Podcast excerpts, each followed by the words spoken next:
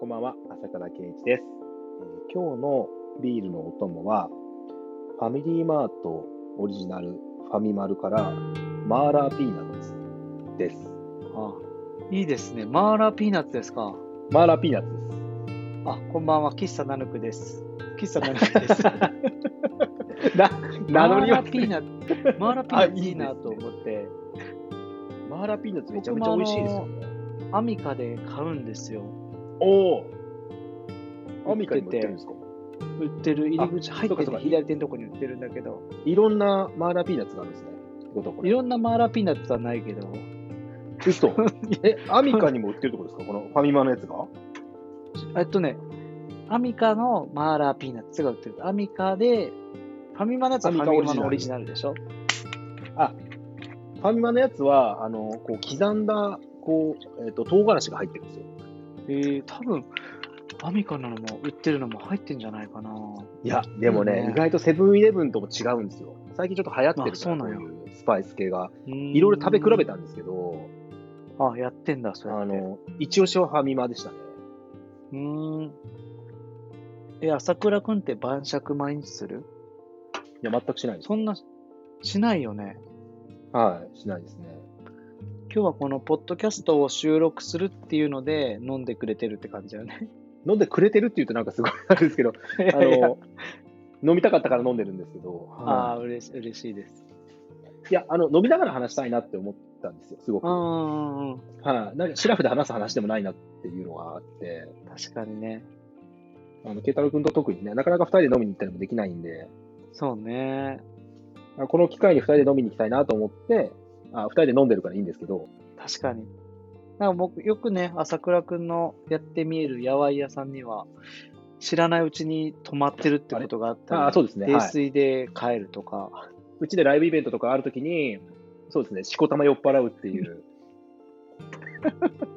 そう、やばい定番で行すよくねときはちゃんと酔っ払おうって、ね、器あありが屋とうさごんざいますでいや、嬉しいです、酔嬉っしいです。払うっていう。そうそう、ちゃんと始まる前にアクトには伝えて、あのミュージシャンとあのアーティストに伝えてるんですよ。 今日は飲む人が来る。会場の雰囲気はそこですと。あのこれがうちだっていうことはちゃんと伝えてるんで大丈夫です。あ、本当嬉しいなち。ゃんと終わってから清丸さんとかにもそうややって。ああ、もうもう、はい、楽しそうな人いてよかったって言ってましあ、本当たよ。はい、東郷清丸さんね。そうですうん。な 清丸さんの時も、あのライブ気持ちよくてさ、よ他の人にもおはい酒す、途中で勧め出して、うんで最終的には、し会場からちょっと出た外で、よしこちゃんと、そうですね。なんか修学旅行みたいだねって 飲んでたら、はい。中から、あの、朝倉くんが、シーって言って出てくるって。うるせえですね。 うるせえです。 修学旅行みたいだったんだよね。よかったですね、でもね。あれ、すすごく良かったです。あの、清村さんのライブ、本当良かった。れねえ。はい。また来ていただくことになると思うので、ぜひ、あ遊びに来本当てください。僕、あの、あの、裏方として、あの、僕、あの、保冷剤を、と手拭いを持ってって、あ、そうそ近うそくう。の暑か方ったかにらね、あはの日、保ね。冷暑い、暑い日だったから、保冷剤と手拭いをお配りするっていう、ただすご酔いっですねなんかあの払いじゃないっていう。なんですかね、あの、プロの野球観戦者みたい ですね。なんか、すげえスタンド温めてくれてるタイプの。ほんそうやって言ってもらえるといや嬉しいけど本当にね。いや、いつも来てくれて、いやいや、あいやいや、本当に。あの、来て欲しくなかったら来ないでくださいって言うんで、普通に。 そうね。お酒飲む機会が減ったから、そういう飲むときですは、ねでそんなに遅くまでいないじゃん。僕も多分9時とか10時に早い早い早い。すごい 早い。あの、帰帰りはすごい帰るからスッと帰りますよね。そう、決めてるから、うんあの、てっぺん決まってるんで、そこまでにどんだけ楽しむかっていうので、うんもう普通に機嫌のいいいやいや酔っ嬉しいです払いでうんいたいなと。思ってるうんうんうん。昔からですもんね。 そういうところ変わんない前はもうちょっとさ、時間を気にせずやってたから、本当にただ、ああずっそうでと酔っすね払集っ大てるが、人みたい本当に心底集大がな。さ、垂らすけど、今時間限定だから、そこまで。今日話さないけど、何度かね、ありましたもんね。あの集大の。知り合い そうだね。話さないでほしいね。そこは黙っておきます。南野君のブランドイメージに関わる。いやいやいや、あの、聞きたい方は、やわいやに行って朝倉くんに聞いてもらえたあらあ、、そうですね。はい。いっぱい面白い話ある。隠してるわけじゃないんで。いやいや、TPO なんで、 あの、タイミングがある。そ今今じゃない、今じゃないですね。おっしゃる通り、そういうのが分かってくれる方で、大変心強いんですけど、えっと、前回に引き続き、2回目ですね、これ。はい。ちょっと前回は、よろしくおやわ願いいしやます。さんのお店を、こちらこそお願いします。お店のことをね、ちょっと改めていろいろ聞いてみて、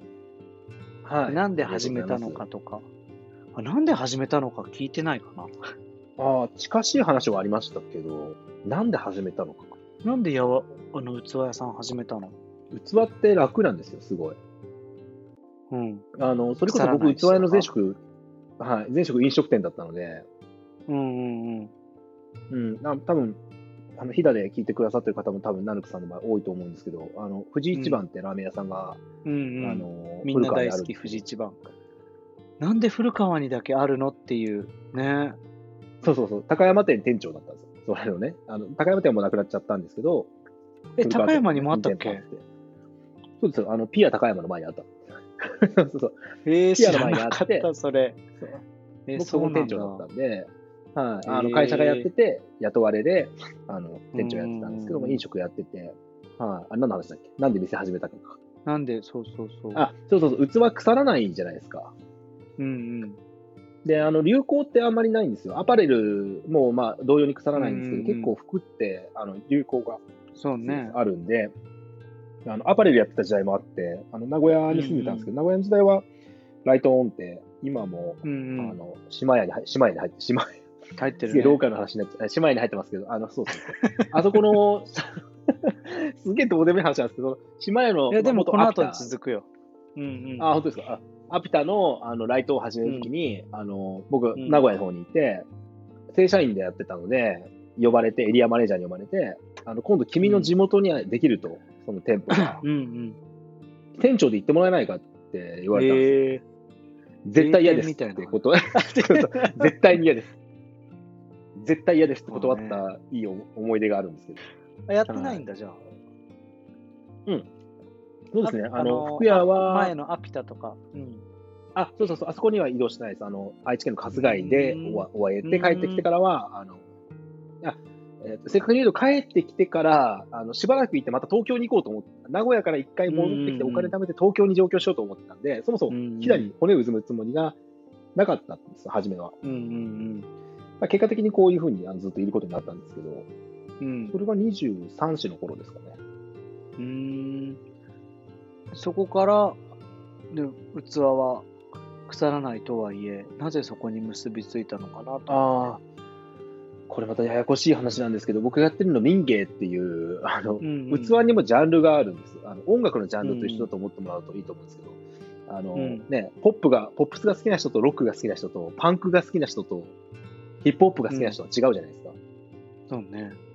同じ音楽好きでも、アイドルが好きな人もいますし、だからそういうので分かれてて、陶芸の中でも民芸っていうのは、なんていうんですかね、日常雑記っていうんですかね、あの、日常使いの普通の道具を扱うあのジャンルになるんですけど、等身大だなと思ったんですよね。飛騨うん高山地元で何かを売るって時に観光客相手でもなくうんあの地元相手でもないその等身大のものっていうのが僕の中で民芸の器だったんですうんよ。うんうん全員が使うじゃないですかそうね絶対に。はい、マグカップとか、鍋の取り皿とか、ご飯茶碗とかお箸って。うんで、かつ、その、なんていうかこう、まあ、多少背伸びして使ったりする部分はありつつ、うんあのーなんていうのかな、日常に寄り添ってるんですよね。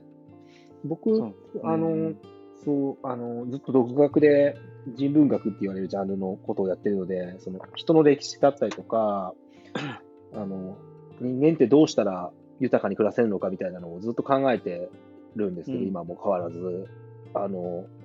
偉そうなこと言ったって人って話聞かないんですよね。聞かないねはい。なんかお釈迦様がこう言ってたとか、なんかソクラテスがこう言ってたって話って、だからなんやねんって話なんですよ、割と。そうねどっちかっていうと、その寄り添ってくれることを人って求めていて、うんあの感覚で言うとお寺とかあの神社に近いです。なんかこう、うんうん行ったら心が落ち着く場所ってあるじゃないですか。はい、あります。まあ、ササードプレイスって言ってもいいかもしれないですけど、今風に言うと、あの、自宅でも職場でもない場所として、散歩する、いつも散歩してて、通る神社で、あのお賽銭は入れないんだけど、あの、こう、あの、お参りをする、こううんするそういうあの動きみたいな、心の動きみたいなものですごい大事なので、でうんそう考えるとあのその、なんとなくやってることってめめちゃめちゃ深いことだったりするんですけど、本人は意識しないですね、そのなんとなくの行動を。うんうんだけど、そのなんとなくが日々の備え備えになっていて、何か辛いことがあったときに、心を支えてくれるものになったりするんですよ。なので、うんあの器もきっと一緒かなと思ったんですよね。自分の暮らしの中、うん家の中の暮らしが豊かになるっていうのは、別に誰かにインスタに載せるためにやってることじゃなくて、うん、なんか、今日のご飯美味しいねって子供が言ってくれたりと か、それはなんか買ってきたお惣菜であったりとか、レンレンチンしてるそ食材であっても、あのお皿に移し替えることで、そううん大きく変わったりするんですよね、物の見え方って。うん、うん。なんか、それに僕は気づいたんですよね、自分が実体験として。あの国府なるにほアパート借りて住んでたんですけど、うん、あのこう民芸とかそういう手仕事とか手工芸いろんなものに興味を持った時にあの、うん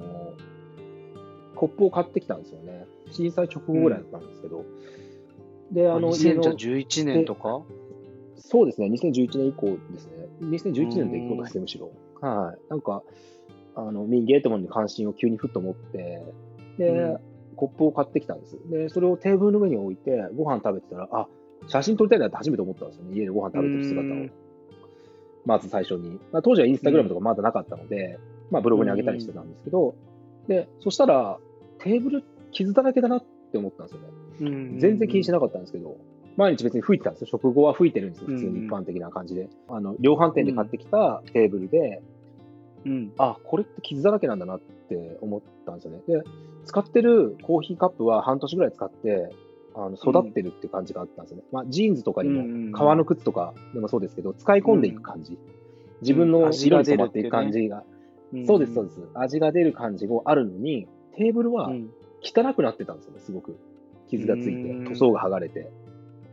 で、ふと窓の外を見たら、まあ、今の家とはあまり変わらない田園風景が広がってて、めっちゃのどかなんですよ。超田舎なんうですよ。ん、なのに、家の中を見ると、なんか床も、なんかフローリング風の、なんかククッション、クッションマットみたいな感じで、じ壁も壁紙で、漆喰風壁紙で、この家の中には何も本物がないって思った時に、あ、なるあ、ほど。違うんだなって、なんか自分の暮らしって、この中に行ったら見えなくなるんだなって、すごくこう体験として感じて、まずテーブルをちゃぶ台、古道具屋さんに行って、高山の、ちゃぶ台を買ってきうんて、ちゃぶ台にしたんですよね、テーブルを。うーん、で、あの、えっと、量販店で買ってきた、その、棚、あの、こう自分で組み立てる棚あるじゃないですか、よくあるやつ。はい、あのありますねアルミラック、スチールラックみたいなやつを、うんあの古いタンスに変えて、でちょうどその時にうんあの高山でゲストハウスやってるトマルっていう慎吾さんっていう、うん横関さんっていう方が、慎吾さんがうんフェイスブックで、うちの解体で出なくなった水屋ダンス入れる人いませんかってあげてたんで、うんあもう欲しいですって言って、もうすげえ狭いあの 2LDK の家にギリギリの幅でこう食器棚を入れたんです。うーんでそれにあの買ってきた民芸の器をこう並べていく中で、うんうんあのすごくなんかこう豊かになったんですよ、心が。うん、なるほど。しでっくこれりっきだてしたね誰にでもできる、そうなんですよ、誰にでもできることだなと思ったんですよね。アパートでもできるんだから。そういうのだったら、等身大のそういう入り方として、で僕はなんかそれが初めてその自分がそれまでずっと好きでやってた、まあ、思想とか哲学とか民族学みたいなものと生活うがん。バチッとこう噛み合ったんですよね。うん。うーん。だから、あの器売ってるって感じです。説明になってるかちょっとわかんないんですけど。いや、なってます、なってます。えでも、本当ふとした時に、これだっそうでてすねなったっ本当てに感じなんだもんね。これしかないって思ったんですよね。うーん。そこからずっと揺るがないですね。で、3年間勉強して、飽きなかったらそれを30代の仕事にしようって、ちょうど27だったんで、6かな、うん26ぐらいだったので、あのまあ、僕、高校も出てないんで、3年間ってすごい大事だと思ってて、うん。あの3年、石の上に3年っていうじゃないですか。うん。あの3年三って数字はねあのうん。そう、3年間業界にいると、やっぱりいいとこも悪いとこも見えてくるなと思って、うんうで3年間、あのその民芸について勉強をして、あの本を読んだり、あの実際お店に行ったり、なんていうんですかね、その当時、ちょっとこう、地方移住とかが流行り出したんだったので、盛り上がってる地域に実際見に行ってお話を聞いたりしてる中で、うん飽きなかったんですよね。関心が湧き続けたんですよね。あのもちろん悪い部分もたくさん見えてきたんですけど、うんその時から30代の仕事にしようって思って、なるほど林業の世界に入ったって感じですね。へえでそこからじゃあお店をやりたいなって気持ちが出てきてはい。やわいやっていう名前から入ってブログやっそうでてっすてね感じなんだねあ、そうそうそう、うんそこに繋がっていきます。はい。また自分と重ね合わせると 違うかもしれないけど、僕もなんかそのお店の全体像は全然見えずに飛騨に帰るっていうのと飛騨に帰ってお店を開くぞって言って U ターンをしてきてるんだけどさうん。それも2000今から6年7年ぐらい前だけどなんかその時に見えてる景色と今全然全然違うんだけどさはい。その時は本当名前から入ったりとかうんうんうん本当アウトラインしか見てなくて、でも家族で過ごせて、で、仕事とプライベートがなるべく境界線がないみたいな生活がしたくて、うんうんうんうんうんそこがずっとあって、そこに向かってってるから、割と今も若干こう変わりはするけど、ブレずにいけてんのかなって気がするんだよね。そうですよね。うん。本当にやりたいものと本当に好きなものがバチッと分かれば、うんうん、そうですね。はい。なんか、目標も大事ですけど、下に来るその生活っていうのもやっぱ同時に大事だと思うんですよね。なんか、踏ん張れないじゃないですか。うんうん足元ズブズブだったら、ズブズブだった踏ん張られな、いそもそも踏ん張れないんですそようね。ね、土台。土台って大事だなって思います、すごく。ううんうんん。今の話の中でもあったけどさ、はい。まあ、朝倉君は名古屋に行った時もあるんだよね。春日井に住んでましたね。春日井に。何歳の時からそれって。えーと、18ですかね。みんなが高校卒業するネットしか行ってたので、18から23ぐらいですかね。あの、愛知9泊までですね。名古屋にいたのは。あ、愛知そう万なん博よ。はい。愛知万博が最後でしたね。へえなんか朝倉君のこといろいろ聞きたいなと思ってる中で、はい名古屋にいた、まあまあ、愛知にいた時期っていうのもあるっていうのもあって、僕もいたからさ、そうですよね。かぶってます、であ愛知九博とかも僕いたし、うん、うんうん行ってたし、もあるけど、その時って何しに、っていうか仕事で行ってたのいや、えっと、趣味っていうか音楽やってて、うんうんえっと高山から、あの僕、フォークデュオだったんで、その2人なんですけど、路上ミュージシャンってやつですうね、ん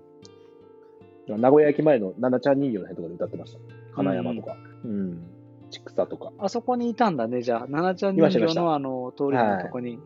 あと金春日井から行ってたんじ山、中央線なあーんで、そうですそっね、かそっか春日井と、電車で一本で行けるもんあね。ーそう金山、千草、名古屋駅で、金山と名古屋駅が多かったですかね。へえで、ほんと10代ぐらいから音楽を始めて、そうですね。で、それに音楽に乗せて、あの、愛知に出てくるっていう。 なんかかっこいいですね。音楽に乗せて愛知に出てくる いや、でも、あの、相方夢をが、見てそう出てく相るわ方けだが、その、うん愛知の専門学校に進学したんですよ、春日井の、それこそ。あで、なるほど。別にどこでもよかったん で。じゃああ、ーいくらついてくわっつって、一緒に行って、始めたっていう感じですね。初めはゆずのコピーバンド、こうバンドじゃない、コピーをやってうて、んうんうん途中からオリジナルうんに移行して、へー何年やってたのそうですね、4年ぐらいか、向こうにいたのはですね。やってたんだ。はい、そうなんですよ。バイトし、実はバイトしながらって感じああ、そうです、そうです。その時に服屋で働きながらってことですね。うーん。その時に知り合ったのも奥さんだもんね、多分。そうそうそうそ合っう。てそれのば時に聞きに聞きに来てたのが奥さんです。そうそう。 そこ知らない人ももしかしたら、親しい人はみんな知ってるけどさ、そうかもしれないです春ね。日お客井さんで知り合った、そうそう、春日井で歌ってる時に名古屋駅で知り合ったのが嫁ですね。聞きに来たのがよしこちゃんなんだよね。そうです、そうです。うん。あの、僕も大概だったんですよ。眉毛が全然なくて。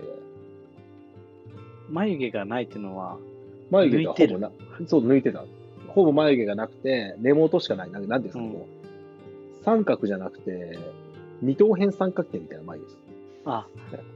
いましたね、そういう方はは。いでさあの先端しかないんですね。そうそうそうそう、根元しかない感じですね。根元しかない感じで。根元ね、根元しかない、ね。はい。根元しかなくて、あのーうん髪型は、おかっぱで、だから光るみたいな感じですね。あの、今で言うと。あの、片方だけ金髪だっあた。はい。あ、いや、マジで。そうそうでそうな今のより痩せてたんで、あの、もううんボロボロのジーンズ履いて、ずっとボロのジーンズ履いて、うわ白いうわ。ブーツ履いてたんで、もう。であれですよ、地元に、こはれすごいね。いだからたまに飛騨に帰ってくるじゃないですか。こう、ちょっとよ所用があって。うんで、うん免許持ってなかったんで、自転車乗ってたんですよ、その学校で。うんうんうん。めちゃくちゃ職質されました ね。あの忘れもしないんですけど、その家からコンビニまでの間、15分のぐらいの間に、3回職質されたんです、うん警察に。ええごめんごめん、その自転車そってんな君されるのんだね。完全にチャリンコパクったやつって思われてうて、んうん うん。あれはやば我かながったんらだねなかったなって思ってますね。うん今はあるけどね。僕も黒歴史あるけど。やっぱちょっとちょっと生きり散らしてたなっていう朝倉君の中でありますあります。すっげえ昔のサルボボクラブとかに載ってます、それで言うと。そスれトリはーあトスナのップとかに拾こわじれてらてせ、こじらせてたこじらせてる、そうや感じもあ闇る歴史、黒歴史 が。あるんだね。その時は、あそっかの片方だけあのうん。肩甲骨ぐらいまで長くて、あのうん。反対側は坊主、あの反り込みっていう、わけのわからん髪型して る。すごいな ぁで、伊達僕眼今鏡して、一生懸伊命達眼想像してるけど、ぜ伊達メガネして。鏡してレンズ入ってない。強いなぁ強いいっろすんよな。情報どんどん小出しで出してくるから、全然想像つかないわ。で、フォークやってたんですよね。うわぁ。 めちゃくちほゃんでフォ、フォークってところはね、はでもまあわかるけど、そのなんか、そこでフォーク。 パンクじゃないっていう。うん。フォークでいいと思うよ、そこは。フォーク デュオだったんです。でも、朝倉君と僕、そんなに年、まあ、3、4個違うのかな。僕59年生まれで今38なんで、慶太郎君の、僕、57年の3月生まれなんで、多分そう3ですつねぐらい違うのかなそうですね、じゃあ三つ三学年がうん3つ違うのかな、2つか3つ違うんですよね。うんうんうん。まあ今日は朝倉くん敬語で喋ってくれてるけど、普段は別にこう敬語とかなし で、ああのー、そう出でるすね時。も、いや、いやで先も輩ことれ、はい多分思ってくれてない、いい意味でね。や、思ってますよ。えー思ってんの思 思ってますってない方がいい。何言ってるんですかいや、い や思ってない方がいいですか。難しいな。いや、ごめんなさいこれは多分、収録だから敬語で話してる感じですね。ああ、そうだよね。はい。だから、まあそ、まあ、それは、ね、あのー本題とはあれなんだ関係ないかもなんだけど、割と近いかなって思ってる部分もあった中で、おーはい、その時って何を聞いてフォークをデュオをやろうと思ったのかなと思ってさうーん。あ、そうです。音楽の趣味も近いですもんね、今。非常うに。ん今はね今はそうですね。当時は、でも、やっぱりゆずとか、まあ、小袋とか、まあ、小袋まあ出かけかな。本当に、なんかう現代のフォークの黎明期で、なんか僕はだから自己表現としてストリートを選んだんで、多分ジャンルは何でもよかったんだと思うんですけど、そうなんや、そうですね、だから初めて買った CD は、ザザ・ブリリアント・グリーンで、そのスピードでですねあめっち ゃいい曲や。はいめっちゃいい曲ですね今すぐかけたいけどはいすぐかけ そそう ういう、そういうのじゃない。脳内脳内ではもう再生されてるけそどうそうそうそうトミー・フェブラリーさんね。はいねえいい曲だよねそう別になんかあんまり音楽に興味があったわけでもないんですよね。多分詩を書くことに興味があった感じです。なるほど、はい、詩をギターで歌ってたんですうよ。んだから別にギターのテクニックも磨くことしなかったんですよ。うんうんうんなんか自分の思いを言葉に乗せて、あの歌、詩ってやっぱりすごく強いものなんで、うんうんうんその当時はそれに惹かれてたんだなって、後からになって思うんですけど、当時はなんか、それしか知らなかったんで、ただがむしゃらにやってただけで、本当にいろんな人に迷惑かけて失礼したなって、本当にあの恥ずかしい黒歴史、オブザ黒歴史なんですけどい、やありありますからありますから生きわび生きり散らして、生きり散らしてました。 生きり散らしてました。皆ありますから本当にあれですもん、あの、最も生きてたなと思うのは、うん人の音楽なんか聴いちゃいけないと思ってましたね、当時。やってる時。こじらせてたねこじらせてますね。あ、でもそんな中で、あの、この話で言うと、その僕の音楽人生にインドをぶちかましてくれたのは、離れ組って、あの、スーパーバタードッグってバンドで、あーなるほどボーカルやってた長住さんのさよならカラーって曲があるんですけど、うんうんあの、なんか、そうですね、ライブハウスにも出てたんですけど、ライブハウスで SE で流れてたんですあの、会場でずっと流れてる音楽として。うんうん聞いて、いや、めちゃくちゃいい曲だなと思ったらたまたまそのうん僕はそこ知らずにそう僕をカバーしてたあの路上の先輩が名古屋駅の路上のレジェンドみたいな人がいるんですけど、臼井さんっていう、うんその臼井さんがそれを歌ってたんですよだから臼井さんのオリジナルだと思って聴いててずっとあーめちゃくちゃいい曲書くなと思ってて、で、ある時、テレビを見てた、深夜のテレビ見てたら、あの、それがスーパーバタードッグの曲だってことを知って、うんうんうでんこれ本当によく言う、あのこの話をするときはよく言ってるんですけど、こんな曲があるなら自分は別に歌わなくてもいいなって、この曲をカバー しすればいいやと思ったんですよ。なるほど今まで人の曲なんか聴かんくてもいいって思ってはたい人がオリジナルが一番番だと思ってたんですけど、はい、いや、んこんな曲はもう、あいくつかあるんですよ、うんうんあのその離れ組の、離れ組っていうか、スーパーバタードッグのさよならカラーとか、あと、あのうんうんフォーククルセダーズっていう、まあ、古いバンドなんですけど、ザ・フォーククルセダーズのイムジン川とか、悲しくてやりきれないとか、あの自分にはこんな曲絶対書けない、なんかその、実感がすごいっていう感じですかね。圧倒的な実感の中が出た言葉って、自分の中にないなって思った時に、うん、なんかこう人前で歌うっていうのはもういいかなと思って音楽やめたんですけど、ううんん、最近でもそんなギターと前はちょっとギターさ弾いたりしてましたね、はい。最近はそんなにそうですね、最近はそんなに弾いてないですね。どちらかというと DJ ブース触ったりとかあそうですね、レコード、レはい。コードいや、ちょこちょこですね。まあお店の SE はレコードなんで、うんうんうんうん、やっぱレコードは買ってます、すごく買いますね。そうですね、DJ 友達でもありますもんね、そうだあのね、ケタウ君とは。 DJ とも僕は、うん、今後ちょっとやっていきたいなやっぱなんか本腰でもないけどあいや、一緒にやりましょ趣うよ味がなくて。さ僕も本当ですか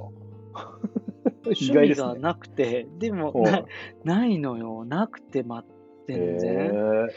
ででも DJ ブースは家が建ったら買おうと思ってあーそれで唯一あ、え、え、それは、えっと、アナログのデジタルうんの、あのね、そう DJ コントローラーっていうようなはいはいはい、メデやつでィコントローラーえっですとね。ね、はい、そそうそうそう。って言っても、4万円ぐらいで買えるの、全部で。であパのソコンあれ iPad ばはめできるか、 iPad、あ、パソコンにつなら。げ iPad はめなくてね、うん、あのね、けパソコンに接続するやつで。たへーだから初期投資費用もそんなかかんないから、そうですね、いいアかなナってログはかかりますからね。うちの機材も多分そうそうそう15万ぐらいかかってますね、中古で。あ、かかってるうんでもだいぶ安いなんかよ僕は。ともう全盛期あの中頃古、中古、買ったら中もっとかか古、る全然。いや、だって1台15万ぐらいしますからね、探偵は。そうだよね。まあでも僕はスクラッチってあのよく DJ って多分ね聞かれてる方も想像つかないかもしれないですけどスクラッチってあのなんうかデュクデュクデュクみたいなあのヒューマンビートボックスみたいなのをやってるような、あのスクラッチっていうハードなプレイっていうよりはつなぐっていう曲から曲をつないでいくっていうあのディスクジョッキーの方に近い DJ をやってるので、やってるっていうかうんまあ好きでやってるだけなんですけど、なんていうかなんてことないそうだね BGM ですよ。ね、BGM を選曲してるって感じだよね。気持ちそうよでくす、そうですつなげて、はプツい。ッなてナ切ルれずクにね、ナルクのお客さんは多分皆さん感じてると思うけど、やっぱり音楽いいですもんね。流れてる音楽、すごくいやあり落ち着く感じで。はい朝倉君にも、あれ、この曲、僕の好きなゲームのよく、そう、曲なんあだあけりど、あれそうアニメですね。あの、アニメめっちゃびっくりした。の曲なんめっだけどちゃびっくりしたんですよなんあでのこの曲かけるのいやー、すごいなと思って。あの曲、まあ、マニアックな話ですけど、カウボーイビバップっていう僕はすごい好きなアニメがあるんですよ。あうの、んうんうんう宇宙版ルパンみたいな。 あの、うんルパうンん内容としてはルパン三世的な感わかるじのよ、はい、やつなんですけど、そのビバップっていう、非常に感銘を受けて、今でもあの DVD よく見る、レーザーディスクも持っててよく見るんですうけんど、そうのんビバレーザーディッスプクのはいそう DVD じゃなくて、レーザーディスク。あ再生メディアがレーザーディスクなんですね、一番。 そうなんですね。あの、すごくいいあの挿入歌で、しかも、ああ違う、うん挿入歌じゃないんですよ。キャラクターソングなんです。一回ぐらいしアニメかの。あーいや、、かかっ多分劇中ではかかってないと思います、多分。あうの、んキャラうんうん CD にしか入っとらんとか。そうです、あのーカーボーイビバップってサントラがいっぱい出たんですよ。あのー菅野陽子さんっていう、もう CM ミュージックっつったらうんうん菅野陽子っていう、とシートベリッツっていう、そうねすっげえ、あのレテクニックが半端ないジャズコンピレなんですね、ジャズ、ジャズかな、あれは、ジャズですね。フリージャズの集団がいるんですけど、うんうんそれのアルバムが多分10枚ぐらい出てるんですけど、その中でも多う分ん最もマニアックと言われるのに入ってる曲が、こ の間飯食ってたら流れてきたんですよ、ナルクで。いや、マジかよと思って。呼び寄せたね。僕の子犬がいな僕くなはったそってこいうまで意識してかあの選曲してないから、たまたま。いや、いいいいんですよ。その自然とそこの感性が合うって、やっぱすごい幸せな、うなんか、幸せでしたね。幸せを感じます、そういう時に。なんか、あ、嬉しい。なんですかね。居場所を、居場所があるって感じがする感じですね。僕あんまり、あの、誰にも言ってないっていうか、公言はしないんだけど、はい。あの、ゲームソングとかをさらっと入れたりしてて。 うーんなるほどで、。なんか、で、当時やってたゲームの、あれこれなんだっけみたいな。はいはいはいはい、ゲームの、あの、僕、イコっていうゲームがめちゃくちゃああ好きで、知ってるかなプレイステーションの、あの、そうそうワンダと巨人とかの、あのーあれですよね。そうそうそうそうそう。すごい叙情的な。女の子の手を。を引っ張って、そう、城の中を、古城を探検探検するって、はいはいはい今やっても多分面白い名作ですね。あのゲームなんだけど、はそうい。あれのセーブポイントの音楽が好きで、ああ、いいな。結構いろいろ大変なんだけど、セーブするときだけソファーに座るんだけど、はいはいはいはい。その時にかかる曲が、すごいアンビエントミュージックっていうかさ、んなんだろう、本当にその時だけはゆっくりできるみたいな、敵が襲ってこないみたいなのを表現した音楽があって、それを入れたりとか、あの、イコとかは本当に全編がアンビエントですもんね。環境音楽的 な。あれはね、 PV、確かに PV みたいですよね。番組。あの、うんぜひやってほしいですね、あのゲームは。ね、今もやろうと思うと、プレイステーション持ってる人がストアで買うしかないのかあーでも多分、スチームでも配信してると思いますよ。パソコンでもできると思いな。ます。本当まあでも、パソコンでゲームやる方がハードル高いですかね。そうそう、うん iPad でできるのが一番いいなと思って て、あー iPhone とか探したけど iOS はワンでは来てないかもしれないですね、まだ。ね、うん。ワンダも大好きだったから、さっき出た、ワね、ンダと巨像ねワンダと巨像も大好きであのシリーズっていうか、世界観はやっぱり、まあ、ジブリに近いけど、言葉がすごい少ない分、やっぱり伝わってくるものありますよねえ素晴らしいなと思って、ああいうとこそうなんろでをすね作ってる人たちは。そうちょっとね、入れて、あの、なんか、たまたま朝倉くんみたいにそうやっええてヒットするとめちゃくちゃ嬉しいっていうはか、いはいはいはい。わかりますわかります、その感じ。うん、でも本、うん、そうね。そんな感じなんだけど、そう DJ ブースとか も、今、もともとさ話戻るとさ、はい。ギターを触ってたはい。男の子、ちょっとこじらせてたってあれだけど、えー、中二病ですか男の子が、あるから俺もそういうの。 痛々しいのは。またお互い別のジャンルかもしれないけど、痛々しいのある から。でみんなあると思うし、そうですよ。そこからさ、いろいろ、今は DJ ブースをはいはいはい。そうですね。触るようになったりとか、でも音楽とは常に近い場所に置いたりとかすると思そううけでど、すね。音楽は生活の一部ですね。そうだよね。それこそ、うんやわいやでライブやってるのは、もういいライブばっいいライブっていうか、こう、ひだでこんなん見れるんだっていうとあれだいけどさやーでも、それはでも僕からブッキングしてっていうか、向こうからやらせてほしいって、あの友人自体とかで来るんでそうだけど、ありがたい友達に恵まれてるだけですよ。そうだけど、その環境を整えたのは多分朝倉くんだと思うから、やいやいやそういう話が入ってくるような環境を作って、それこそ数年前だけど、ゴーフィッシュさんとかもね、来てて、めあーちゃくちゃ良かった寺け井さんねど、あの日めはちゃくちゃ良かったですね。寺井さんの時寺は井さんの良かったし、とか始まってさ、そうですね。 V さんとかさあれが一番最初です。はい、V。V は12月にも来てくれるんで、ぜひ、あの聞いてる方で、あーそう V なっんてだいう、あの浮きって書いて V っていう、すごく大好きな、うんあの女性の、あのそうですね、弾き語りもやるし、今度は V と港っていうバンド編成で、あ12月のクリ,、えーそうなんだクリスマスのちょっと前ぐらいに来てくれる、そろそろ情報があの、えー出せるんですけど、日程がちょっと決まってなくて。あもあるし、その V 絡みではもう一個すごく、あのまだ決まってないけど、あの音源を出して出すっていうすごい大事なイベントが待ってるんで、ぜひ、へえ。やわいやがお好そきう、なだか方だら、ったら好器、き器、かな。器、器、器屋さんだけど、そういうライブもできる場所 が、ギャラリーをまた二次利用じゃないけどさ、そうですね。 すごいか可能性のあるスペースだなっても思うし、僕は全然詳しくないんだけど、あのギャラリーにも名前ついてるじゃん。ああ、そうです、そうです。数字4の分33秒っていう名前なんです。そ4れ分誰が聞いて33も秒分かるように説明できます。なんか僕、ああ、いや、なんか曲聞いた名、けど曲名なんですよ。4分33秒っていうのは、あの、ジョン・ケージっていう、あの、ん現代音楽って言われる、まあ、アンビエントだったりとか、現代音楽って言われる中でも巨匠なんですよ、あの、キノコの研究をしてたおじさんなんですけど、その、うんうんジョン・ケージが4分33秒って曲を、70年代かなに、あの、うんリリースするんですけど、衝撃的な曲で、あの、まあ、まあ、わかりやすい、まあ、もともとわかりやすいんですけど、あの、かいあのステージの上にケージが上がってきて、アップラウンアップライトピアノをこう開けるんですよ。で、うん。 4分33秒座ってるんですよ。うんで、、4分33秒目にバタンって閉めて、刑事が会場から出て行って終わるっていう、その音楽って、へその奏でることじゃなくて、その環境、その、うんその全て、そのライブの、うんだから4分、あの、刑事のオリジナルの4分33秒をヘッドホンして聞くと、あの、咳払いとかすごい入ってるんですよ。会場の人が困惑ーして、うんうんうんで、あの、ギーって開ける音とパタンって音がちゃんと入ってるんですけど、あの、うんうん。なんか音楽ってものにすごくアンチテーゼというか、その、作るものじゃなくて、なんていうんですかね、受け入れるものみたいな、あなるの、ほど。概念を持ち込んだのが、まあ、ジョン・ケージっていう人で、で、あの、へー要は、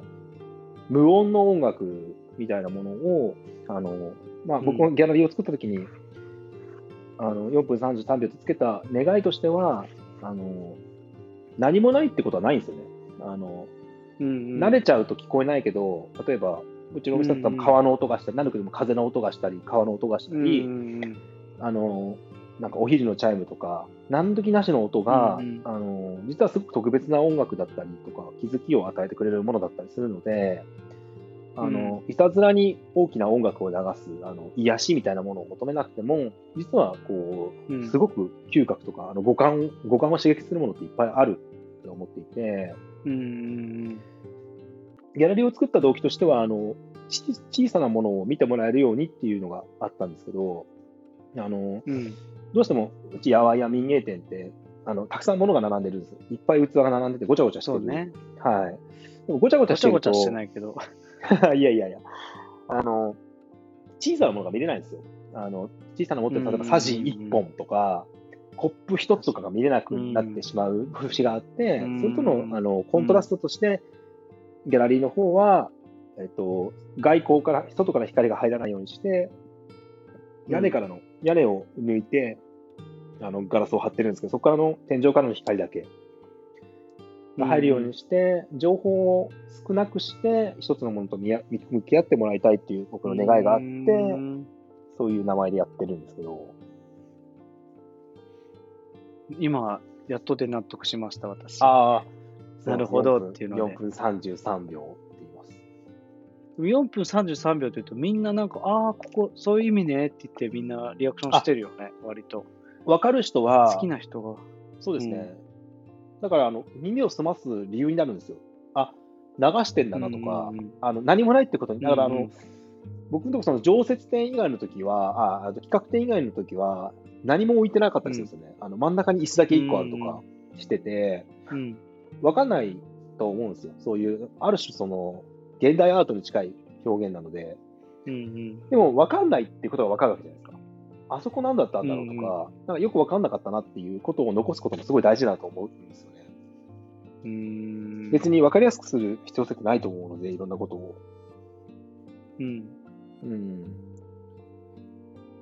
なるほどね。まあね、それはなんか優しいのか優しくないのかで言ったら優しくないのかもしれないんですけど、なんかそういうのを体験する時間があってもいいのかなって思います。メディアアートとか現代アートって言われるのに近いですね、やり方としては。多分今、説明聞いてから行くと、全然違う風に入るのかなって思あうあ、。そうかもしれないですね。僕、は今、そのコントラストとか聞いたから、はい。それっていうと、なんかそこに置いてあるものの一つ一つが、もうちょっとスポットが当たって見えるっていうか、ああ、その展示してる側の気も、なんかそこまで組む必要があるのかわかんないんだけどさ、ええ本当はそれも知らずに読み取れよって、尖ってた朝倉くんだったら思うかもしれないけど、いやいやいや、 今のうん話聞いた上でまた見ると、あ、そっか、そういう人が置いて展示この位置にしてんだとか、あその、うですね数もそんな置いてないんだとすごい考えてますかはいっていうのも面白いと思うね。うんあでもなんかそれは、へ例えばあの神社とかお寺に近いですよ、やっぱり繰り返しになっちゃう部分もあるんですけど、うんうん。あの困ってなかったら別にいらないんですよね。なんか気持ちいいよねでいいんですよ。そうね。そうなんねか、、あの、困った時にですね、あのお寺だったら、まあ、死者のことですよね。あの、ん供養をするっていう部分で大事ですし、神社の場合は、あの、うんまあ、きえっ、と、祈祷ですね。あの、交通安全とか、健康祈願とか、七五三とか、うんあの、に時に意味があるじゃないですか。普段はうん気持ちいい場所でいいんですよ。うんだって誰でも入れるから、別に鳥をくぐれば入れるし、境内に入ればそれでいいわけじゃないですか。あのお寺だとまあ階段登ったりしますけど、でなんか清められてて気持ちいいよねっていう、あの感じで僕はいいと思ってて、なんかどういうふうにお寺を使おうが、うんどういうふうに神社を使おうが勝手じゃないですか、別に。別にマ入ルっシェやっててるし何も感じなければそれでいいし、ああ、そうです、そうです。まあ入ったら入っったで、よくわかんないけど気持ちよくなってもいいし、はい別にお弁当食べてもいいし。なんか違うなって思う のも。お弁当そう、なんかそうねあるじゃないですか、なんかちょっと座るとこないから、あのスタバのコーヒー持っうんて座るとこないかなと思ったら、なんか神社の境内とかで結構座れるんで、ああ、はいはい。あのお寺とかね。そう、朝倉くんに個人的に聞きたいことはいろいろあって、はい。朝倉くんって怒りのコントロールとか、あ僕の好きな話題の一つであアーンガーマネジメントってなるんだけど、はい、アンガーマネジメントですね。なんかさ、はい、そう、なんか意識してることある怒った時いや怒りこうま受すけ流よしてるとか。怒るいや、怒ります、怒ります、全然普通に。え、怒るって、もう感情を前もう前面に出すって感じ、うんコントロールし つつも。そうですね、はぁみたいな。あのうっせぇわに近いです ね。怒りの発あ、作マとしジてで。は。はい。 後が出るの そうですね、朝倉のアドミが出る感じですね。アドミが出るのね。あ、でも、それは、あの書きますね。そのアンガーマネジメントとしてはその、僕が書いてる文章の大半はムカついてる時に書いてる文章です。あ、 SNS に上がってなる。はい。うんうんうんうん。何かこうピンポイントであのわ怒ったりとか疑問を感じたりとかした時に、うんうんあの文章を書くことが多いですねすごくへえあのか感情が動いた時ですね悲しかったり苦しかったりなるほどでも書くことで客観視ができるからちょっと引きで見れるとかそういう効果もあったりとかそれともあと単純に書くことですっきりするとかあそうですねどっちの意味もありますねあの書くとやっぱり冷静になるんですよねあのうーん話し言葉って結構冷静さを書く部分があって、うんまああのもちろんこの応答でやってるからっていうのでちょっとこう度が過ぎるとか飲み飲んでる時の失態と近い部分があはい、まあ僕がポッドキャストをやるけど、えっと、何でしたっけ、あれ、あの、なんか音声 SNS あったじゃないですか。ー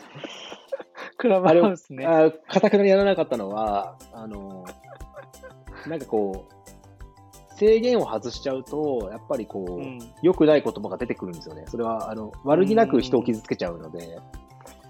で、あの、録音されてるっていう意識と、あのリアルタイムに流れてるっていうのはちょっとやっぱ違う気がするんですよね。うんうんうんあーアンガーマネージメントが甘くなる、それこそ。うんなるほど。はい。一個でちょっとそういうは話に話してると白熱した時にちょっと自分の思わぬところでまあそうです、そうです。発したあの言葉が知らぬ人のをそうなんですけちゃっよ。たりとか。はい。なんかあの、飲み会の時に、その隣の部屋にいる声が聞こえてきた時あーで、ね自分の悪口言ってるって聞こえちゃうみたいな。あの、特、に、あの、クラブハウス何が怖かったかって、その、流れていっちゃうから余計危ないんです。うーんうんうん、とどまらないからね。はい。あの、ポッドキャストに残るので、うんあの例えばあの、浅川なんか俺の悪口言ってたらしいじゃんって言われたときに、え、誰に聞いたのと。一回聞いてみてうんと、ちゃんとポッドキャストを。うんうんうんそしたらちゃんと分かってもらえるからっていうふうに言えるんですけど、あの、クラブハウスって消えてくんで、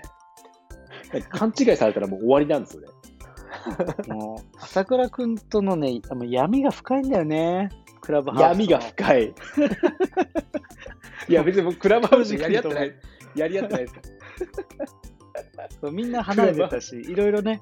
その多分、多分総合的に朝倉くんが思ったところ、そうなんですよ、うんと当時のそのクラブハウスが流行った時に僕がかたくなに嫌がってる時のやつを、まあ、残ってるんで聞いてもらえば多分同じこと言ってると思うんですけ どあのどうせこんなもんすぐなくなるっていう思ってたんですよ、うん日本人向きじゃないんで全然あれはあなの西ほん洋とね、すっげえ西洋人向きの考え方なんであの、うん発想自体が、うだんから東洋に合わないっていうのがあってうんあ、の、ホラーやっぱなくなったじゃんと思ってるんですよ。だから言ったじゃんみたいな。なくんなでこっんたなね。半半年余りの流行のために何でも自分が時間を使わなきゃいけないんだっ半ていう年もすごい持たなかったよ。本当ですよね。自分も言ったの1ヶ月ぐらいだったけどね。はいでもねなんかね、あの、刹た那だのあれって、なんかあの、はい。いや、大事だと思いますよ、その刹那もね。なんかあの、招待されてるの嬉しいみたいな感じでやったりとか、招待されてるからやんなきゃいけないみたいな感じって、もう、なんうんでサラリーマンくらいと思っちゃうんですよ。なんか、そうそうそう招待制サロン今思みうたい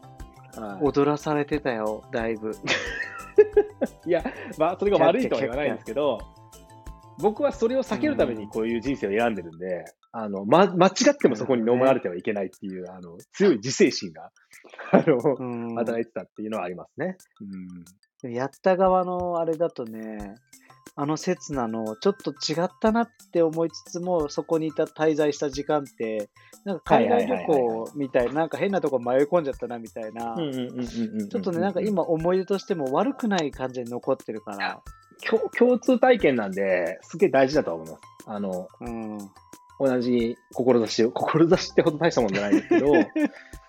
あの、あ、そうね同じ場に居合わせたですね。あの、同じ場に居合わせたっていうのは、やっぱすごい大事なことなんで、僕はそこをから、あの、いなかった、あの、 あえていなかったっていうだけの話なんで、別にどっちがいいとことじゃないですあの。どっちもいいと思います。そうね。はないんか、この話になっちゃうと、どんだけでも話せちゃいそうだから。 いや、そんなに何の思いも持ってないんですけど、そんなこと ないないよね。なないですね い多分散々してる話だと思うからね。すっげえそ朝の話倉しま君したにい。ろいろ、ね、朝倉君にいろいろ質問をしたいなと、それよりは、クラブハウスのことじゃなくて聞きたいなって思うんだけどさ、はい、聞いてください。朝倉君、お店で扱ってるお皿とかって、仕入れに自分で足運んで行ったりするでしょそうですね。はい、直接が多いですね。ね、とか、あとあの、ライターのお仕事だったり、それこそ普通に別のお仕事でも、遠距離に行くことが多いじゃん。あ東京に行ったりとか静岡行ったりとかそうですね。で一人で行ったりもするでしょ一人じゃない時もあしるまかすしますもしれないけど。はい、家族旅行を兼ねてる時も多いけど、あ一ー人で行くこともありますね。はい。そういう時って長距離移動の時一人だったりするとはい。何をお供にしてるのかなと思って音音も。楽なのかもう無音で行くとかあ、いや、音楽じゃないんですよ。あの、講義聞いてる感じです。あの、さへえ知り合いの人が上げてくれ、あの教えて、共有してくれた、その大学の講義とか、あの、うん気になってる人の生前の、あの、大体の YouTube とかに結構あるので、うんうん話を聞いてるが多いですね。本は意外と読まないので、移動中は。よ酔っちゃうんで。なるほどはい、一応、あの、カバンの中に常に5冊ぐらいは入ってるんですけど、重たいねバッグめっちゃ重たいです。えー、でもじゃあそういう講義とかを YouTube で流して聞いてってるんだねそうです、そうです。はい、人の話を聞いてることが、あの、多分、僕はあんまりラジオ聞かない、それこそポッドキャストやってたらあれなんですけど、うん自分のポッドキャスト聞き直すのがあんまりないっていうのは、あの、相方に対して、うんあの、大変申し訳ないんですけど、いえいえそのそういう人もいますからもちろん、はい。どっちかっていうと、もう話した時に完結していて、聞き流してる部分があって、あの、まあ、あと、あれですね、作業的な、あの、職種によると思うんですよ。あの、うん小売業って、仕事中に絶対聞けないんですよね、ラジオとか。 あの、うんお客さんと話してるんで、ね僕の場合特に。はい。あうの、んさえっと、製造業とか、あの、だと多分その、集中するために人の話を聞いたりとかする。あ移動中に多分聞いてるのはそれ近いと思うんですけど、うんうんうん、どっちかというと仕事中は本を読んでることが多いので、うんうん音楽はアンビエントになっちゃうんですよね、そういう意味では。うん、なるほどね。でも移動の時は人の話を聞いて何何かの情報を入れたりとか、まあ、いわゆるインプットみたいな感じで、あ、そうですね。ゆっくり聞けるのはやっぱり移動中だったりしますね。うん、だから僕もさ移動の時とかって基本僕はポッドキャストを聞くんだけど、とか、はいはいはい。今だとオーディブルオーディブルとかやったりえそえこら辺あ、オーディブルもいい聞いてんですだねけどはい。聞いてんだけどたまにさ無音の時間もすごいいるなって思う時があってわかります、わかります。必要ですよね。脳内のものをこう整理する時間っていうか、は運転してると、運転してるから、運転は絶対しなきゃいけないけど、はいはい。その他の部分で考えれる余裕がちょっとあるっていうか、うんうんうんうんうん。本当は何もない時間っていうのも、ありなのかなって思った時には桜君はどうなのかなと思って長距離移動するし、それこそ、例えば東京に、まあ、仕事で行くことが多いんですけど、うん、歩いてるときはあの、イヤホンをして、音を聞いてますね、無音でイヤホン入れてるんですよ。耳にだけ入れてる。外部外部の音を聞いてるっはてい、こと取り込ん取り込んでる。はい。うーんまあ、最近はちょっと骨伝導のイヤホンに、あの、外耳炎になっちゃって、耳の中が痛かったんうで、あの、骨伝導してるんで、あの、ミュージシャンの人がなるやつだよねいやいやいやいや、あれは突発性難聴とかですあ違いましたっけいや外耳炎は、あの、なんかこう、コロナになって増えたんです。あの、やっぱどうしても衛生面で耳の中うーが、あんの、えっ、と、ウイルス性の細菌で、あの、ちょっとただれちゃうみたいな。ななので、あの、まあ、耳は開けてるんだけど、まあ、あの、そういう、あの、骨伝導のイヤホンはしてて、うんうんそう、いなんかこう、環境音楽、環境音って音楽なんで、環境音っていうか、その、世の中で溢れてる音って別に遮断しなくてもよくて、うんただ、やっぱりなんか東京に慣れてない時というか、その都会慣れしてないと、環境音じゃなくて音楽が必要だったりするんですよね。うーんその、あと、なんていうんですかね、落ち着くために。今は、うんなんか東京にも慣れ、おかげさまでやっぱ4、5年通うようになってやっとで、うんあうのん東京っていう街の面白みに気づくことができたので、あの、うんうんなんていうかこう、音楽聴かずに、なんか昼間に蕎麦屋に行ってお酒飲んだりとかできるようになったんですけど、ななんかやっぱそここまで至るまでは、やっぱ東京怖いみたいな時もあありましたし、長く。うんうん、東京だけじゃないですけど、自信がないとやっぱりね、なんか酔って立つとこが都会ってないので、うんうんうん、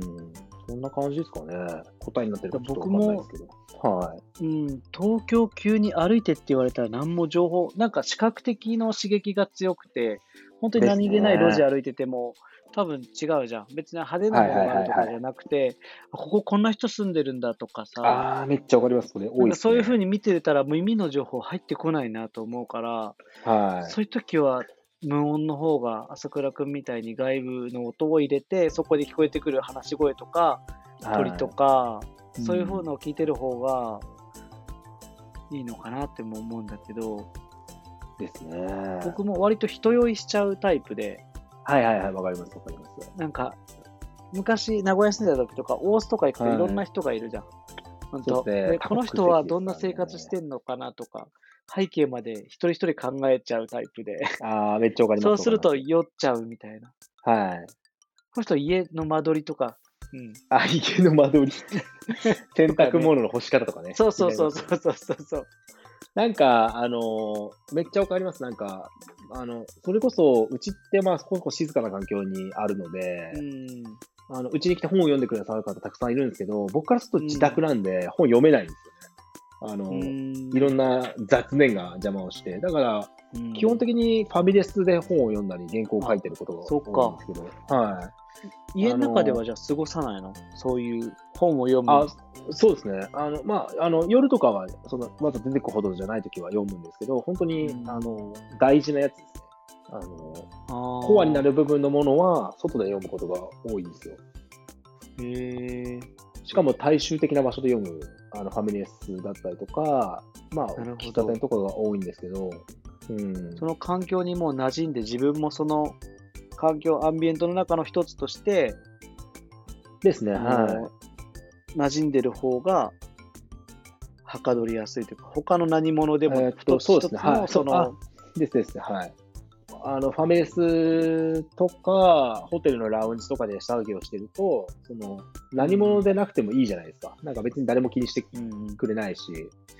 うんなんか割とそういう、なんか友達の喫茶店とかいっぱいあるんですけど、そういうところはう、んなんか街に行った時に、あの元気いいに行く場所ではあるけど、作業をする場所じゃなくて、うん作業をするってなると、図書館とか、まあスタバみたいなところよりは、もっと、なんかこう、雑多なところの方がすっごい落ち着くんですよね。うんまあ、それぞれですけどね、これは。いえいえでも分かりますよ説得力もあるしだからよくなんかあの飛行機の中がはかどるみたいな人もいますよね、小説家さんとかあ。ー飛行機の中で原稿はすごいはかどる。移動中すごいはかどるタイプの人もいるのは多分そのせいかもしれないですね。移動中って確かにね、誰からも超干渉されないんで。うんうんうん、新幹線とかより人も立ち歩きできないしね飛行機の中だとそうですね。座ったらそなんか。こではい。あんま立てないからっていうのもあるかもね。その中で集中できるっていうのはあるかもしれないですね。まあ、そろそろね、あの、だいぶお話も頂戴してるんで。ですね。長々と申し訳ないです。いやいや、お酒もの、いえいえ、僕がね、話振ってるし、お酒も飲んでるから、途中ちょっと音声トラブルも、まあ途中っていうか、ええ最初から音声トラブルがあったりして。そうですね。うんでも僕の中のジンクスで、はやっい。ぱいろいろあると、すごい愛おしい回になるんで、そういうのもおー。インあっテてィ振マりシー返った時に、あの回好きだなとか、だから今回もそういう回になる気はしてるんですけど、最後にどうしてもあーありねがと聞うござきたいいまこすとがあって、はいいい。ですかちょっとあの、もちろんです、もちろんです。何でも聞いてください。えー朝倉圭一にとって、はい。牛尾と虎で一番好きな妖怪は何です かいや、あの、あの、漫画、牛尾と虎の話が、果たしてどれだけの人に。 結構古い漫画ですけどね。あのそうですね。僕、牛尾と虎って漫画すごく好きで、母親の影響で読むようになったんですけど、あの実家にあったんで、ねおあのお母さんの影響ってのがすごいね。そうですあの僕、引きこもりで家にいたんで、あの母が集めた牛尾と虎と、父が置いてた藤子 F、藤尾 SF 短編集、なんか僕はまあ火 SF の鳥短編集はさ、そんなにさ、ああ、そうなんだって思うんだけど、お母さんが読んでた牛尾と虎。牛尾と虎っていうの は、リアルタイムで起きましたからからくね、そういえば。カララククリリササーカスーカスじゃなくて、牛尾と虎牛尾もとさ、虎まあ最ですね初順、順番もあると思うけど。ああ、そうですね。はい。あれが初めての長編ですね、藤田さんの。うーん後ろっとで、あ、好きな妖怪でしたね。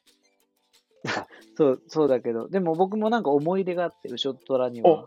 え、ちょっとそなれん聞きたいですね。いや、大した思い入れじゃないんだけど、でもなんかはパラッたまたまサンデーってちょっと大人の雑誌だと思った時に、パラッと見た時にあー目がついたのが、牛尾と虎で、い。へ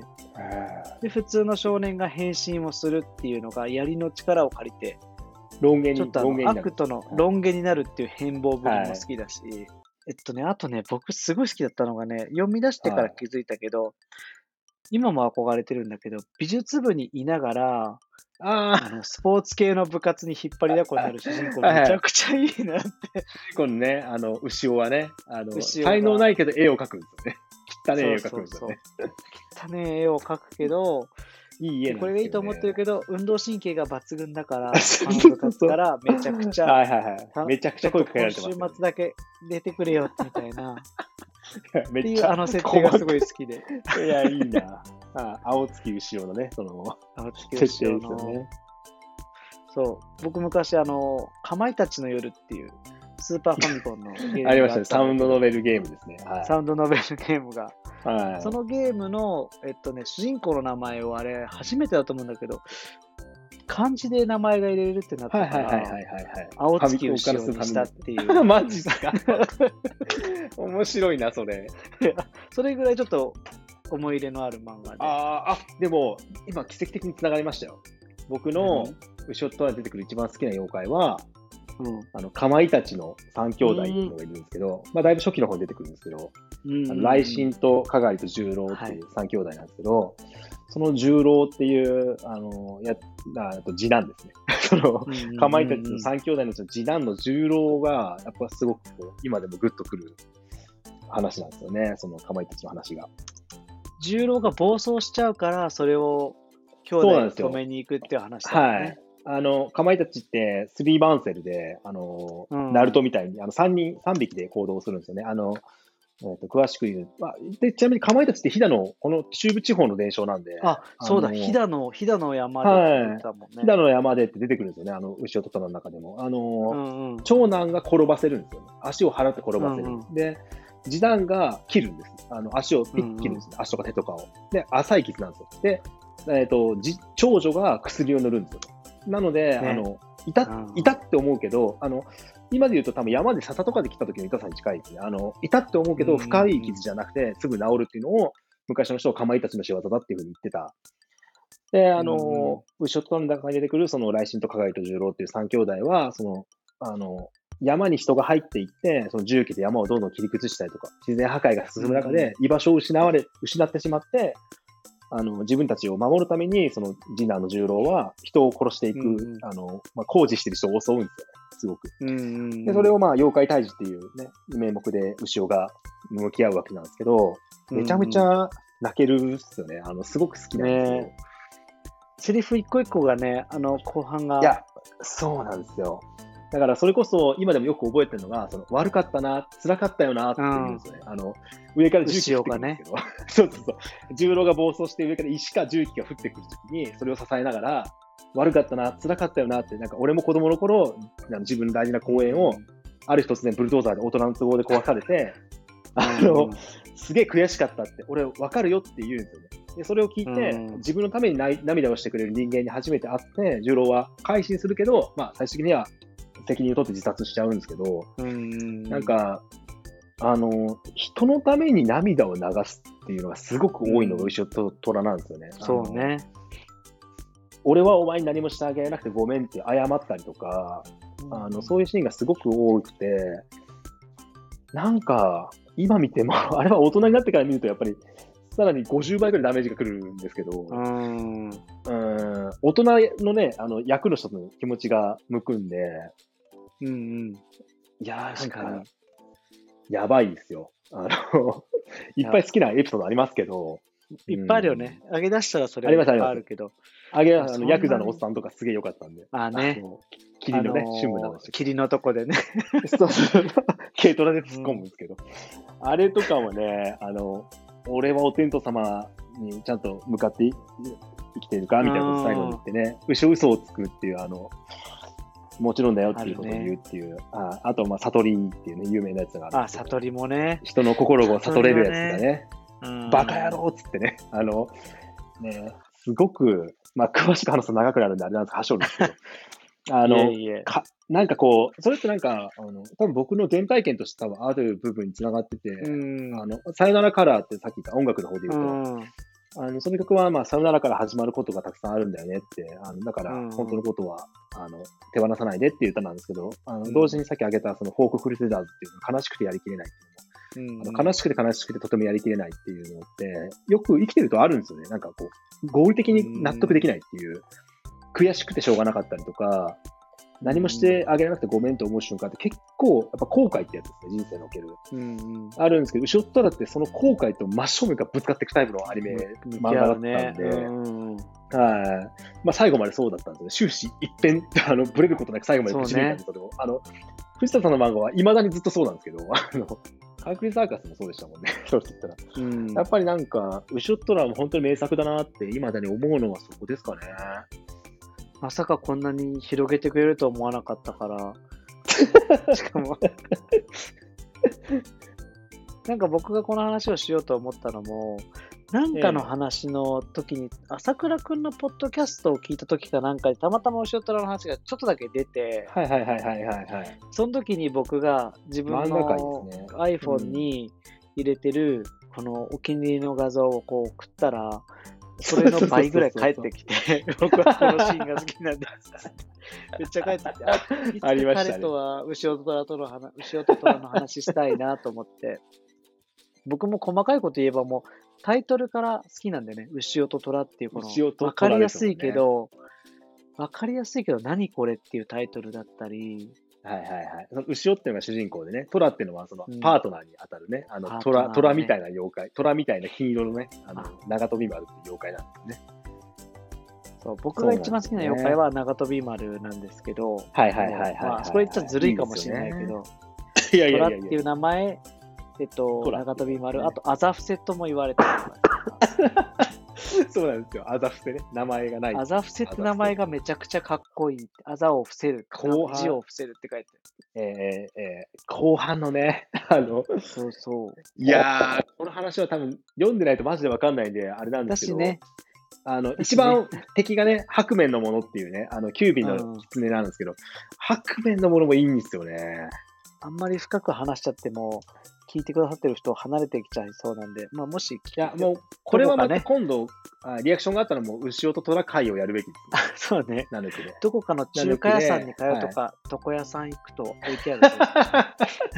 とまあ、あそうですね、漫画の中でも中華映画よく出てきますから ね。あの朝から実家の中華映画、ね。 そうねあ出てくるね。いいよね、本当に。いろんな、そうね本当いい思い出がいっぱい。でもだでもからさその中で最後に一つ言うとすると、あの僕がすごい好きだったのは、うちの親父があの正月にあのお年玉っつって箸を渡す の、これでうまいもん食えっつって、正月のシャレが効箸いが入っててるるやぶつねちぶち切れて喧嘩するっていうのが、あの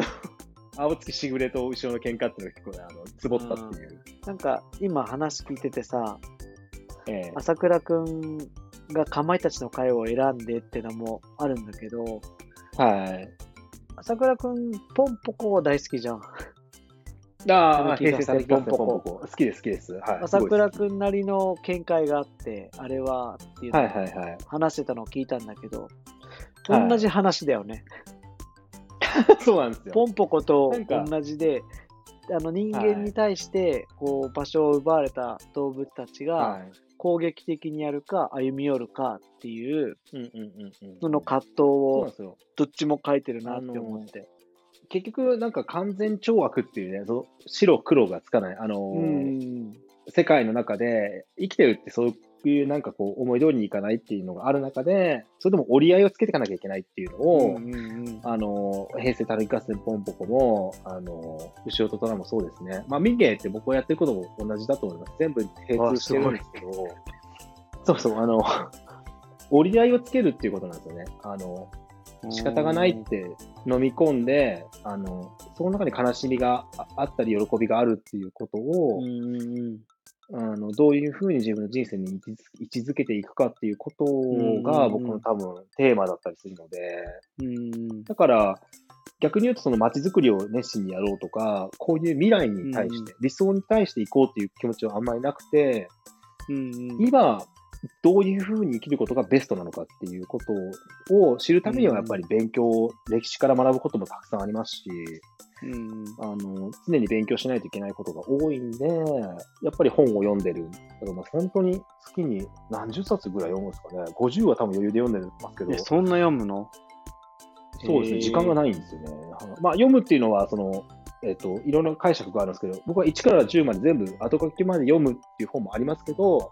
うんあの気になって買って、流し読みして、もう読まないあ、今は読まないっていう置く本もたくさんあって、うんそれも読むっていうふうにカウントしていて、あのでも、うんうん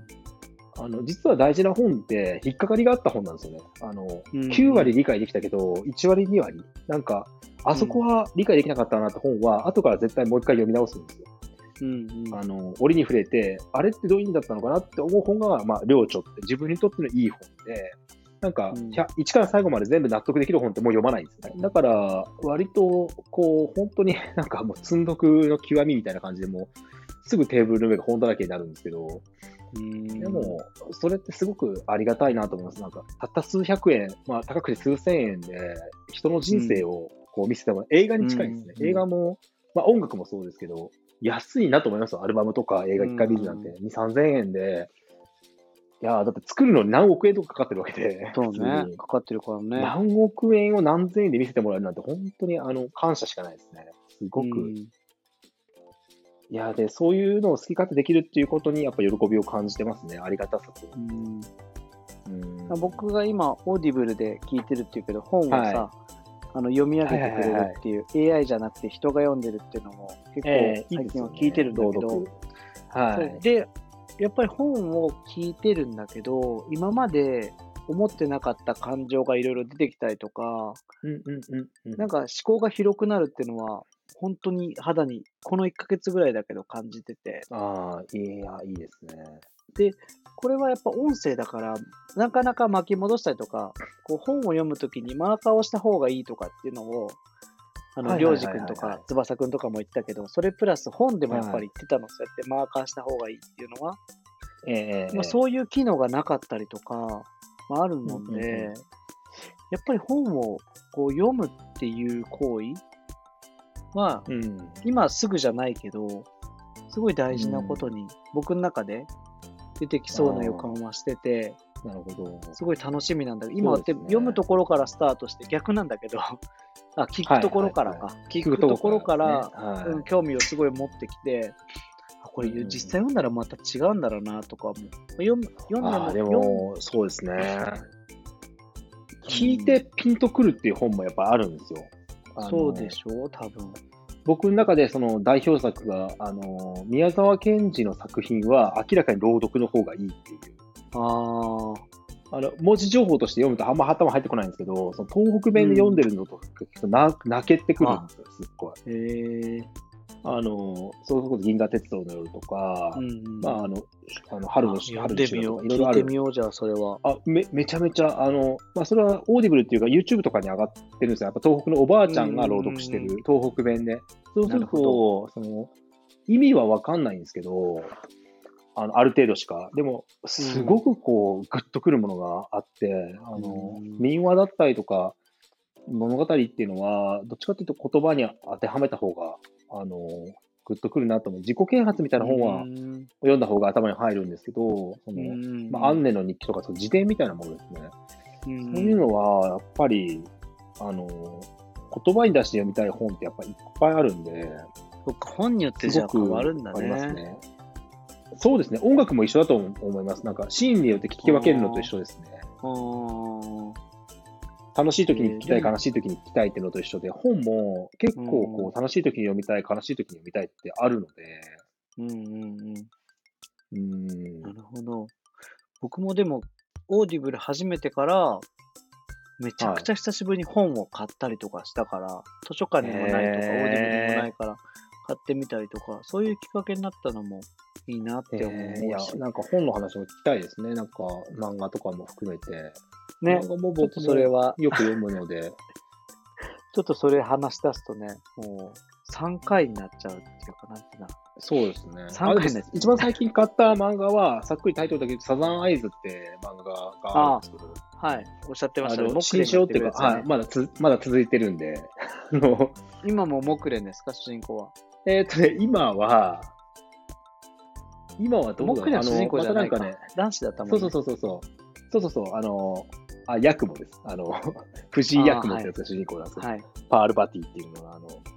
なんか今また新しくあの書き始めてて、その作者さんが。うあんのそれがなんかこう、面白いなと思って、あの改めて書くってすごく、なんか好きな漫画家っていっぱいいるんですけど、う。うんでも人生に影響を与えたのはやっぱり、あの、牛尾虎の虎とか、あと虫師っていう、漆原由紀さんっていう方が書いてる虫師とか、プラネテスあでしょ。と、あと、あ、プラネテスもですね、プラネテスの話もしたいですね。プラネテスもですし、あと、あと、ワールドイズマインか。あの、あ荒井マジでさんかな。今言おうかなって思ったけど、ちょっと重いかなと思って、漫画全部売っちゃったんだけど、ワールドイズマインだけ残ってるっていう。いやー、宮本から聞いあれはちょっとワールドイズマインは、やっぱちょっと別格ですね。あれは読む方も体万人には力ちゃ勧んとめない使うですしよねね。 うん。すんごい疲れるしね。全然めちゃくちゃですからね。本当にあそこまでのは、なんか前話したかもしれないけど、ワールドイズマインってはい子供が生まれた、その荒井秀樹さんが、はい。あのひよって見られるのが嫌とか、なんかちょっと、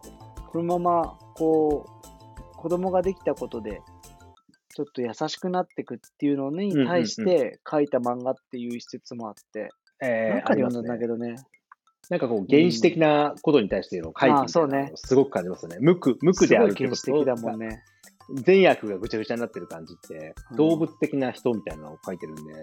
あれ、かすんだけ、漫画好きっていう人にかかすすんんねだけど、はいはい、ではい。すけど、まあ、大体リアクションがちょっと しんどく思う。辛かったってい。そううですね。あで終もわりまで朝倉ずさっっときのには辛いです。うんいやいやいや、全然その話ですよ。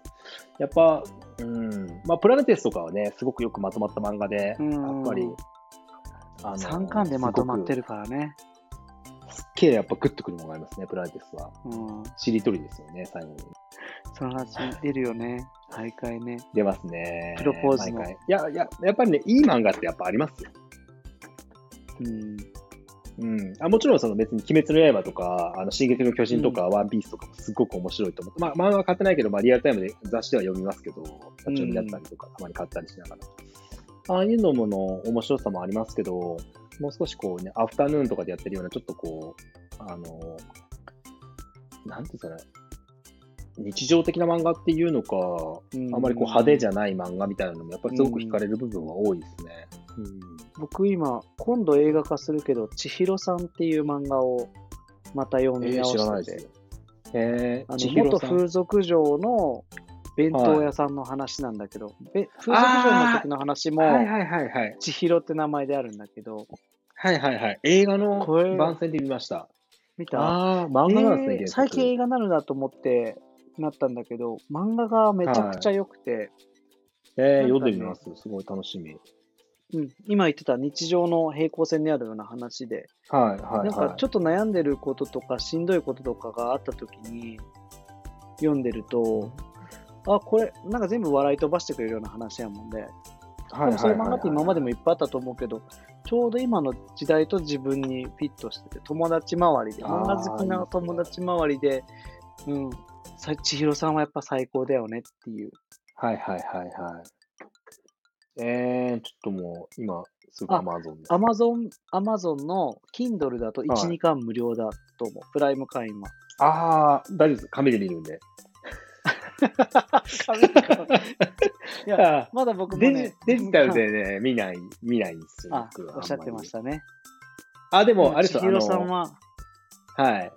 ぜ絶対見ないわけじゃないんですよ。あの、むしろ、この紙じゃなくて見れる媒体の良さもあるじゃないですか。あの、うんうんうんうんジャンプ、ジャンプとかの、その、紙じゃない媒体、横、横で読むことをすごく活かしてる漫画とか、縦で読むことを活かしてる漫画って、やっぱ、縦の国ってい縦うのが、縦漫画も。ね。うんうん。縦漫画もすごくいいのが、やっぱあいっぱいあるんで、あの、全う然んそこはもう重要してるんですけど、紙で出てたら買うっていう。 そうね。